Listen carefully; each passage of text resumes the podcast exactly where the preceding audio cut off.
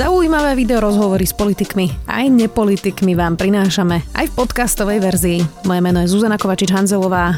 Vítajte pri relácii Rozhovory ZKH v audioverzii. Zakladá platformu pre kresťanov, no medzičasom mu odchádzajú poslanci do iných strán. Hovorí, že nechce žiť v liberálnom Slovensku. Zakladá preto platformu Odvážne, ktorá má byť hnutie obyčajných kresťanov. Igor Matovič, líder obyčajných ľudí, vítajte. Ďakujem pekne. Pán Matovič, tak len pred malou chvíľou vyšiel nový Fokus, prieskum. Vy ste aktuálne. My sme vždy aktuálni. A teda uh, vaša strana tam má 6,7%, pričom v máji ste mali ešte 9 niečo. Prečo klesáte? Ako to vy hodnotíte?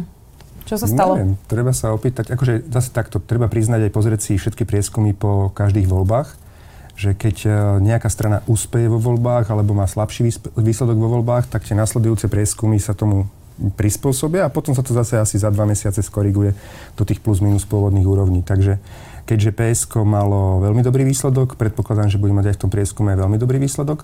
A keďže my sme mali prieskum, alebo teda išli sme s Rómom, vsadili sme to na Róma, ľudia na Slovensku nie sú takí zase nadržaní, aby teda volili Róma, ale chceli sme urobiť správnu vec mali sme výsledok len tak, tak, tak aj ten prieskum určite sa musí odraziť, že teda v, alebo ten výsledok sa musí odraziť v prieskume. No či to nebolo napríklad uh, aj tým vašim krokom kandidujem, nekandidujem, odstupujem, kandidujem, ale nepôjdem do Európarlamentu. Myslím, že Richard Sulik to nazval salto mortále s trojitým Rydbergerom, ak sa nemýlim. Neuškodili ste si týmto? Tak potom skúsme pozrieť, keď Rišo Sulik povedal, že to je salto mortále, neviem čo, a oni také salta nerobili, tak pozrieme si ich výsledok, uh, koľko mali a koľko majú teraz, jak to vychádza pri Saske? Uh, Saska, má, Saska má 8, čiže viac ako vy. Štvrtá je v poradí. A predtým mala koľko? Uh, predtým mala, to neviem z hlavy, ale oni tak teraz sa zastabilizovali, myslím, že 9-8.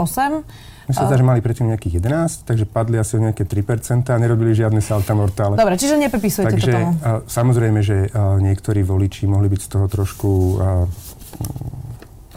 Konsternovaní? To neviem, čo presne znamená, ale určite to bolo, bolo toto.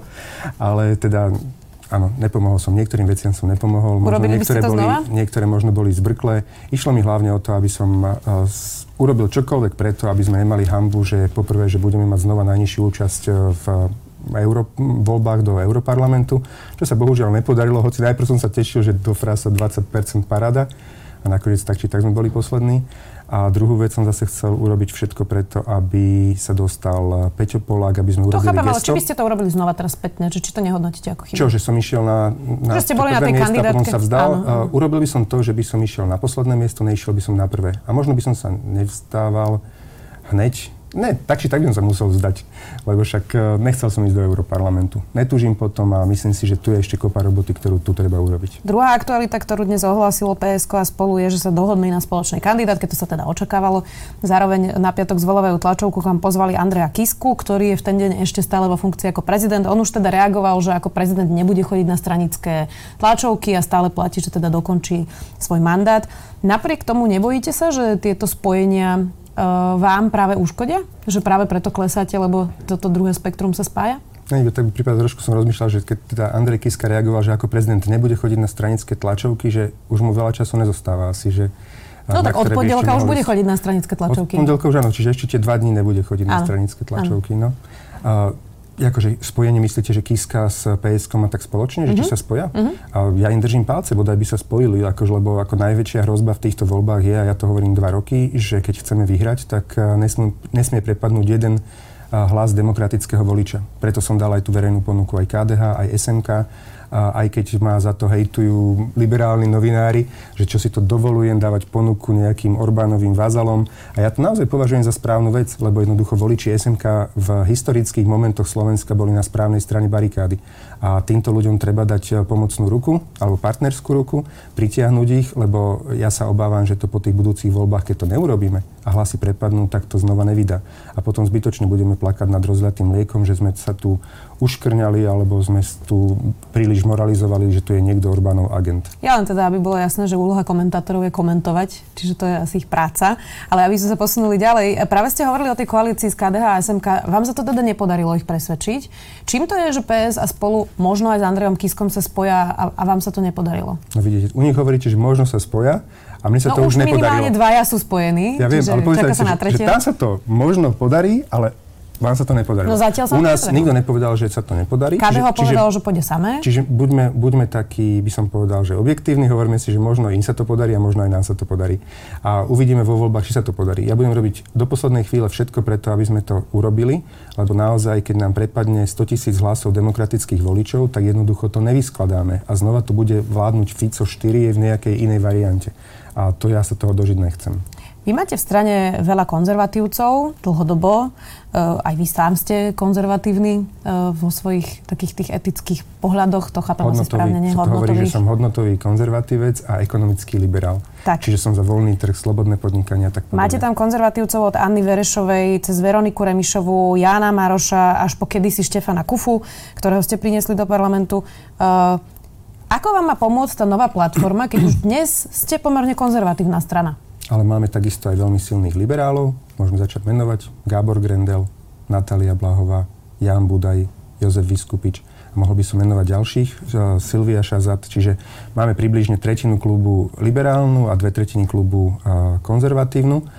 A to, čo sme urobili, alebo čo teda chceme spraviť vlastne s týmto krídlom alebo druhou časťou, druhou nohou nášho hnutia, tak je to, že Myslím, že dnes sú nejako zásadné pochybnosti medzi demokratickými voličmi, lebo teda tí na tej druhej strane barikády to trošku berú inak, že sme poctivé protikorupčné hnutie. To je akože Olano alebo obyčajní ľudia nezávislé osobnosti. A to hnutie otvorené aj liberálom, aj kresťanom ale keď zároveň tu vidíme, že uh, tu rôzne také obludy v politike sa zakrývajú kresťanskou zástavou a chcú zmiasť tých voličov a chcú ich zlákať k voľbám. A včera som si čítal o tom, že Harabin je otvorený, však stačí iba prísť, aby prišla nejaká ponuka. Čiže Povedal, možno, že chce byť líder kandidátky. Tak bude u Danka líder a Danko sa zachráni, alebo bude ne, neviem kde, alebo neviem kde, ale každopádne na tej druhej strane brehu. A keď toto dovolíme, a keď tu človeka takéhoto, ktorý tu zatváral katolických kňazov, keď bol sudcom, na príkaz EŠTB alebo neviem koho komunistickej strany, keď dovolíme takémuto človeku sa skrývať za kresťanstvo a nezabojujeme o to kresťanstvo, tak tie voľby prehráme. Čiže znova to robíme preto, aby sme mali naozaj reálnu šancu, aby sme dokopy to v tých voľbách vyskladali a aby Slovensko malo šancu sa nadýchnuť. Povedali ste, že polovica kandidátov bude patriť na kandidátke práve tejto platforme a že ak sa teda z nejakého regiónu nájde 100 ľudí, tak jedno miesto na kandidátke je ich. A zároveň ste povedali, že dáte im polovicu peňazí, ktoré ste ušetrili a máte teda od štátu. Koľko to tak. je peňazí tak dokopy? Viete, čo je zaujímavé, že na tej tlačovke sa žiaden novinár túto otázku neopýtal. A ja som myslel, že to bude prvá otázka, že keby som novinár, tak sa opýtam, že dobre hovoríte polku peňazí, tak koľko to je? A vy si mi udali to tak, po, tro, po koľko, troch dňoch. Koľko to je? A v, my sme rozhodli o vzniku tejto platformy, alebo teda tejto časti nášho hnutia v 20. marca. A keďže chceme byť spravodliví, tak 20. marcu, lebo medzičasom boli peniaze minuté aj nejaké na kampaň do eurovolieb, 20. marcu to bolo, myslím, 4 milióny 400 tisíc, aj nejaké drobné, čiže polovička je niečo 200. vyše 2 milióny 200. E, to bolo asi jednoduché sa dohodnúť, že im dáte tie peniaze prípadne, lebo vaša strana má veľmi málo členov, ktorí ovládajú tie peniaze u nás e, žiadni členovia neovládajú peniaze. To niektorí ľudia si tak mimo, mimo politiky a ja viem, že vy to hovoríte, že vy veľmi dobre viete, ako to funguje, ale dávate tú otázku v mene možno ľudí, ktorí sú menej, menej v tomto zdatní. U nás rozhoduje od roku 2012, odkedy sme došli do parlamentu, celý poslanecký klub. Čiže hoci na papieri podľa stanov by som mohol rozhodovať o všetkom ja, rozhodoval celý poslanecký klub a od minulého augusta rozhoduje predsedníctvo, ktorého, kde je 10 členov a teraz po zvolení Peťa Poláka je tam 11 členov. Všetci boli za? Čo myslíte? Všetci boli za to, aby ste polovicu platforme? peňazí dali? Uh-huh. Uh, nebolo to úplne také jednoznačné. Bola väčšia polovička, áno, hlasov bola v prospech vzniku tejto platformy. Uh-huh. Za seba môžem povedať, dva a pol roka mi trvalo, aby som našich vlastných ľudí presvedčil o tom, že to je správny krok, lebo som cítil, že vlastne tie fašistické a rôzne iné úchylky na Slovensku budú, budú naberať na sile a budú sa zakrývať touto zástavou a že treba zabojovať o takú poctivú kresťanskú politiku, ktorá nebude o, o zákazoch, príkazoch a možno kázaní o morálke, ale bude to o pomoci chudobným, chorým a slabým, o čom by to v prvom rade malo byť. Toto nie je dobrá príležitosť, keď sa vám budú hlásiť um, ľudia, že by ste teda začali príjmať členov do riadnych štruktúr? Presne o tom to je. Akože... Čiže budete ich prijímať ako členov strany? No, nie, samozrejme všetkých, lebo my sme doteraz mali naozaj také, jak keď máte e, výberové víno, že teda vyberajú si, alebo bobulový výber, že, že vyberajú iba niektoré bobulky z toho strapca, tak, tak my, sme, vybrali, my sme mali taký riadkový výber, že, že vybrali sme si najprv strapce, potom z toho bobulky a z tých bobuliek iba jednu bobulku. Takže naozaj sme boli veľmi vyberaví. A, áno, štyri.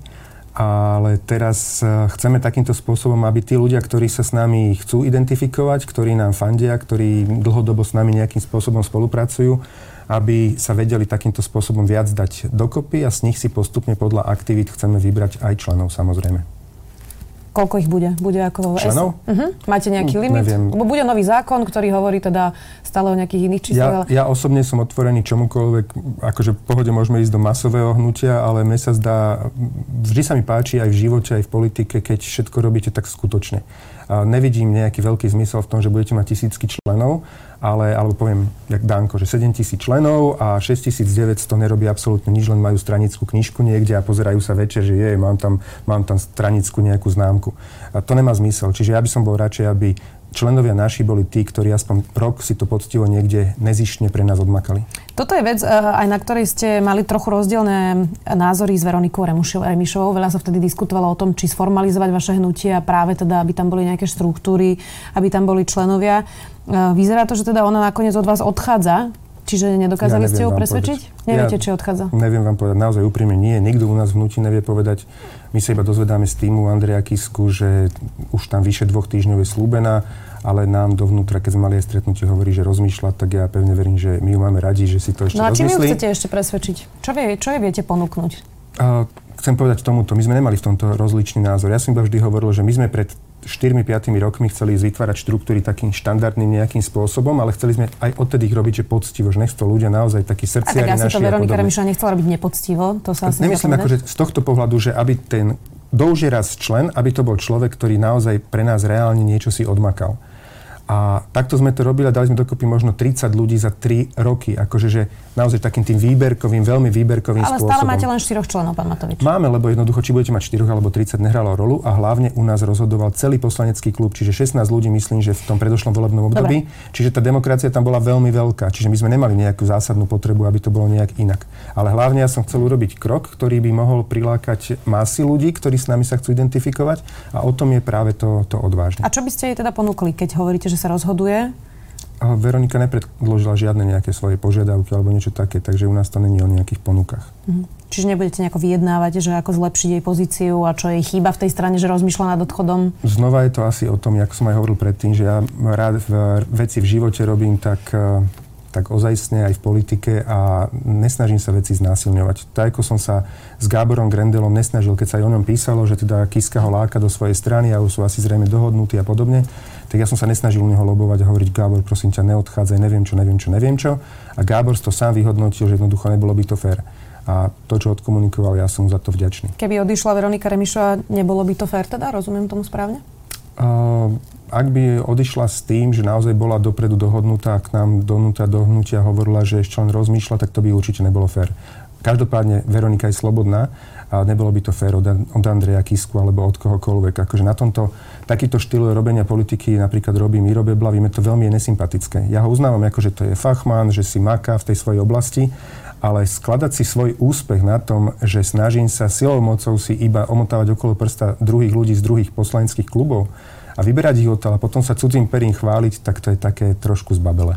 Dnes, ak by vaši poslanci v klube napríklad chceli iného lídra, tak to nie je mhm. možné. Chápem to správne. Poslanci v klube majú svojho lídra. Majú svoju Nie, líderku tak, Veroniku Remišovú. Dobre. Ona je predsednička poslaneckého Presne klubu, tak. to je formálna funkcia, do ktorej teda ste sa vy dohodli, že bude teda ona.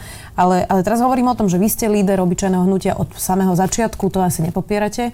A mhm. tie štruktúry uh, vlastne členské bývajú, ich pointa býva aj tá, že ak jedného dňa nastane nejaká kríza, napríklad teraz to vidíme v smere, tak je možná diskusia a môžu prehlasovať Roberta Fica Presne a môže sa vymeniť predseda. Presne tak. U vás to nie je možné. Len treba sa pozrieť do tých, do tých stanov, ako má napísané Fico a ako ich má napísané Sulík alebo kdokoľvek iný, alebo Danko, ktorý tu teraz strašne moralizoval o tom, že ako by mali tie strany fungovať, tak si prečítajte ich stanovy, ak sú zabetonovaní. Že jednoducho Danko, keď sa rozhodne, že odteraz bude predsedom do roku 2222, tak on bude dotedy predsedom síce už bude tá tam, ale jednoducho bude furt predsedom, lebo bez jeho súhlasu sa ani nič na predsedníctve či na nejakom sneme nebude o tom hlasovať. Oni nemôžu doplniť nejaký bod programu, čo predseda nepredloží na snem, to nebude. Čiže Danko by musel predložiť návrh o tom, že ideme vymeniť Danka za niekoho druhého. Veľmi podobne to má Sulik, Veľmi podobne to má Fico postavené. Preto Fico príde na tlačovku a povie, že ideme spustiť e, celostranickú diskusiu, ale ja budem predsedom až do volieb. Lebo jednoducho vie, že bez jeho súhlasu sa to nezmení. Čiže z tohto pohľadu možno by sme úprimnejší ako oni. Oni sa hrajú na demokraciu a my tú demokraciu reálne robíme, lebo rozhodoval celý poslanecký klub a teraz rozhoduje 11 ľudí a z toho sú iba 4 členovia, členovia nášho hnutia. Odišiel vám aj Alan Suchanek, ten išiel práve k Miroslavovi uh-huh. Beblanému, to ste spomínali. Anna Verešová tá ešte nie je na odchode, lebo tá tiež nebola na tej vašej poslednej tlačovke? Anka sa zachovala veľmi, tak by som povedal, veľmi zvláštne, to názve nebudem hovoriť neférovo, to nech si vyhodnotil na svojom svedomí, a veľmi zvláštne voči našemu hnutiu. Naše hnutie dalo možnosť, aby kandidovala, KDH ju nikdy nechcelo, teraz možno by ju chceli, však ja som potom, dobre, to poviem možno neskôr, ale že um, robila kampaň Kresťanskej únii, čiže byť, sedieť u nás a brať všetky výhody uh, akože z toho, že je súčasťou nášho poslaneckého klubu, a chcieť byť na budúcej kandidátke, ale zároveň robiť kampaň konkurenčnej politickej strane v eurovoľbách, tak e, to by zrejme netoleroval ani Fico, ak by niekto jeho robil kampaň pre SNS, ani Danko, ak by niekto robil kampaň pre, pre Smer a Duplom, ak by to bolo naozaj nejakej takej... Ja si myslím, že by sa to robiť nemalo. Vyjadril som aj verejne ten názor, že toto, toto urobila chybu. Zatiaľ sa k tomu nevyjadrila, možno sa budeme ešte o tom baviť. Mm, ja si myslím, že by mala byť na kandidátke Kresťanskej únie, teda keď robila kandidát, kampaň pre Kresťanskú úniu.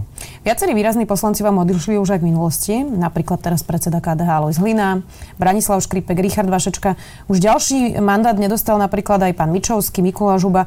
Nemôže odradiť ľudí um, od vašej strany práve to, že tam nie je kontinuita, že každé 4 roky, okrem teda tých štyroch členov, ktorí sú aj skutočnými členmi, uh, že teda uh, neustále sú tam nové tváre, ktoré sa potom na novo učia, ako keby politike, zorientovávajú sa. To je prvý bod. A druhý... Môžem vám hneď toto, nezabudnete tú otázku potom? Nezabudnem, jasné. Lebo toto je, áno, v tomto sme trošku iný od všetkých ostatných strán a nechcem sa chváliť ani, ani haniť, ale jednoducho robíme to inak, že u nás vždy poslanci musia ísť, keď chcú kandidovať znova na koniec kandidátky. A ono to je svojím spôsobom kruté. Akože keď neviem niečo pochopiť, tak sa to snažím do toho vžiť. Tak si predstavte, že by sme obidvaja boli niekde na mieste 138 a máte sa prekruškovať dopredu.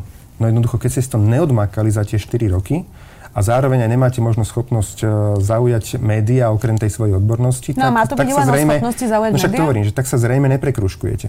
A takto nám, áno, minulé Peťo Polák, Jano Mičovský, veľmi kvalitní ľudia, ktorí boli na konci kandidátky a povedali, že budú na tej konci kandidátky, že jednoducho tú frajerinu si chcú skúšať a považujú to za fér, tak sa neprekruškovali, hoci veľmi tesne sa neprekruškovali a nám to je všetkým ľúto ale to je to iné robenie politiky, ako robíme, lebo zároveň to zase umožňuje to, že tá nová krv do tej politiky prichádza cez to naše hnutie že zase je na druhej strane dobre. A veľmi dobre. No to je Ale otázka, samozrejme, viete, lebo treba, napríklad treba Jan nájsť... Maroš teraz volil e, ústavných sudcov a krúžkovalo jedného viacej. Čiže tí poslanci to sa stane, sú... omyl sa stane. stane ale, ale, stane sa to hlavne aj takým, ktorí ešte predtým ako keby nie, nič také neabsolvovali. Že tá bol... neskúsenosť, skúsenosti sú dôležité aj v politike, aj v parlamente.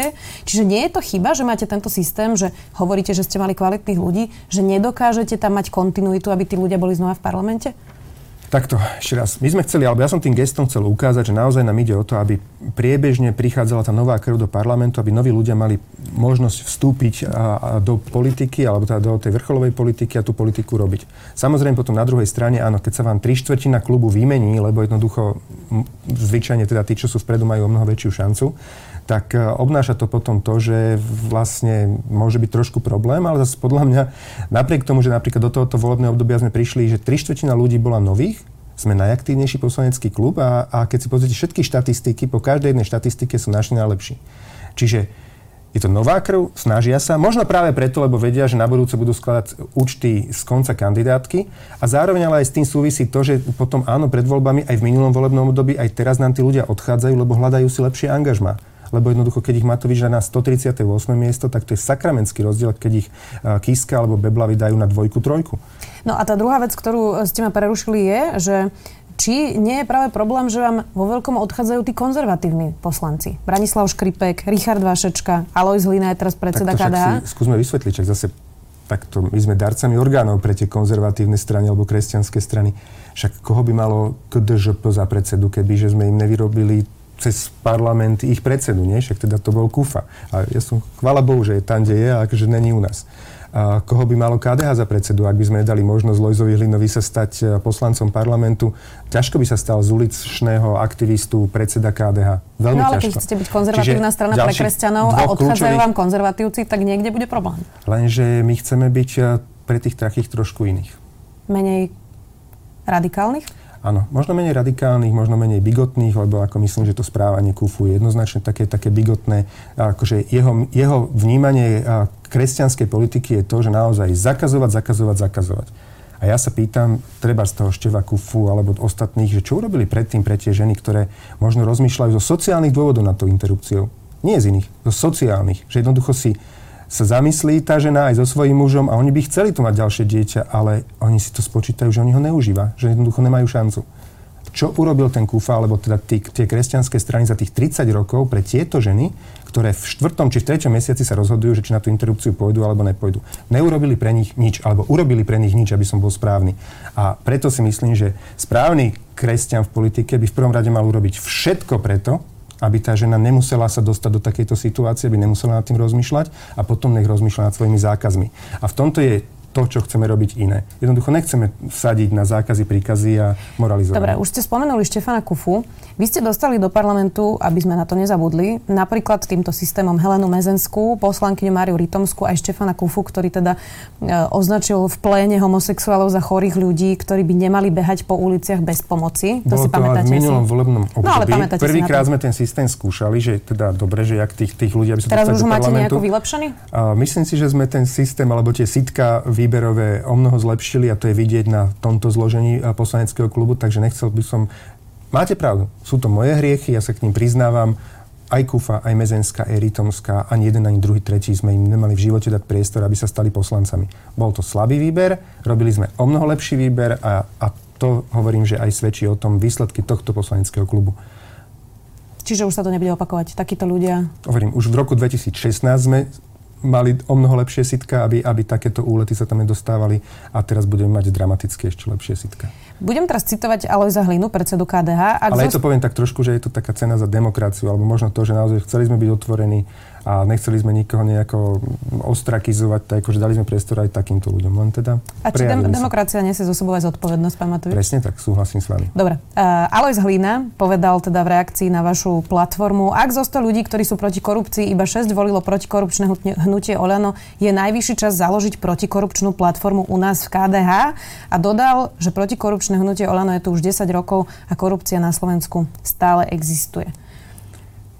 Ja mu držím palce, keď Lojzo konečne založí v KDH v strane, ktorá dovolila Bratislavu rozkradnúť, tak eh, cez svojich nominantov, keď založí eh, táto strana zodpovedná za takéto skutky, si protikorupčnú platformu, ja ho budem za to chváliť, ja ho nebudem za to hejtovať.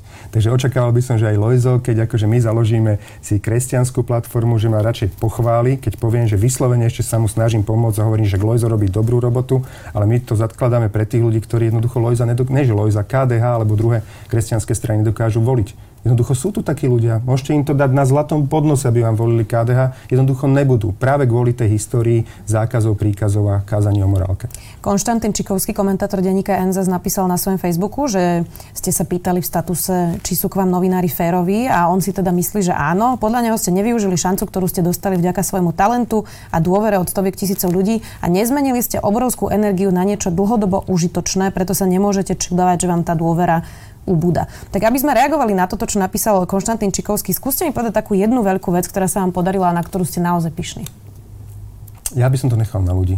Myslím si, že ako chváliť sa asi nebolo by úplne, úplne správne. A ľudia, tí, ktorí hlavne akože sledujú politiku, alebo sa sledujú možno aj tie moje skutky, alebo naše skutky, tak vedia, že sme poctivé protikorupčné hnutie a vedia, že ak by nás volili, tak budeme garancia toho, že tá budúca vláda krádnuť nebude. Akýmkoľ, ak by kdokoľvek čokoľvek chcel.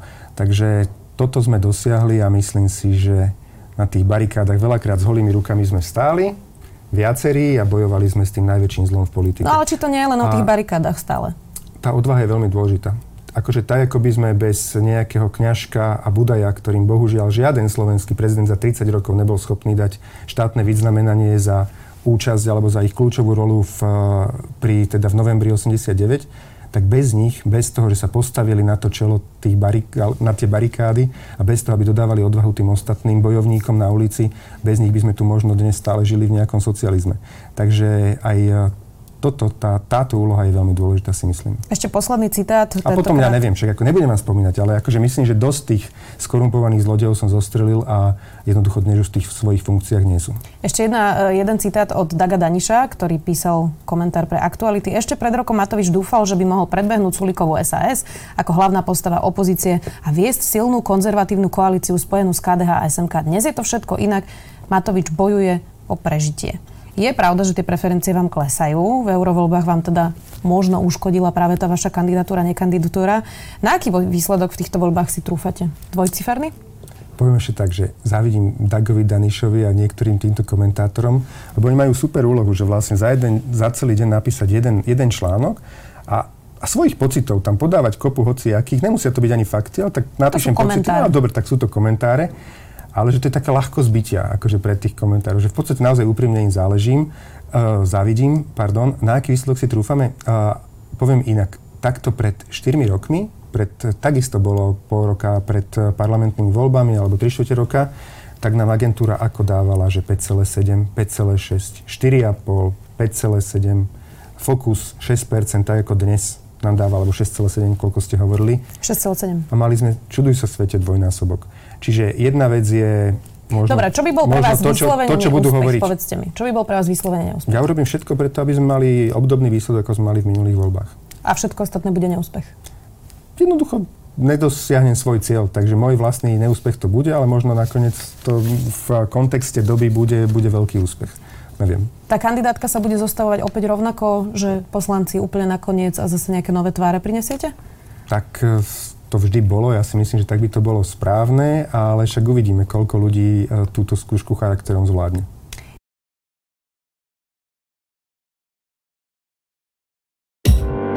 Počúvali ste podcastovú verziu relácie Rozhovory ZKH. Už tradične nás nájdete na streamovacích službách, vo vašich domácich asistentoch, na Sme.sk, v sekcii Sme video a samozrejme aj na našom YouTube kanáli Denníka Sme. Ďakujeme.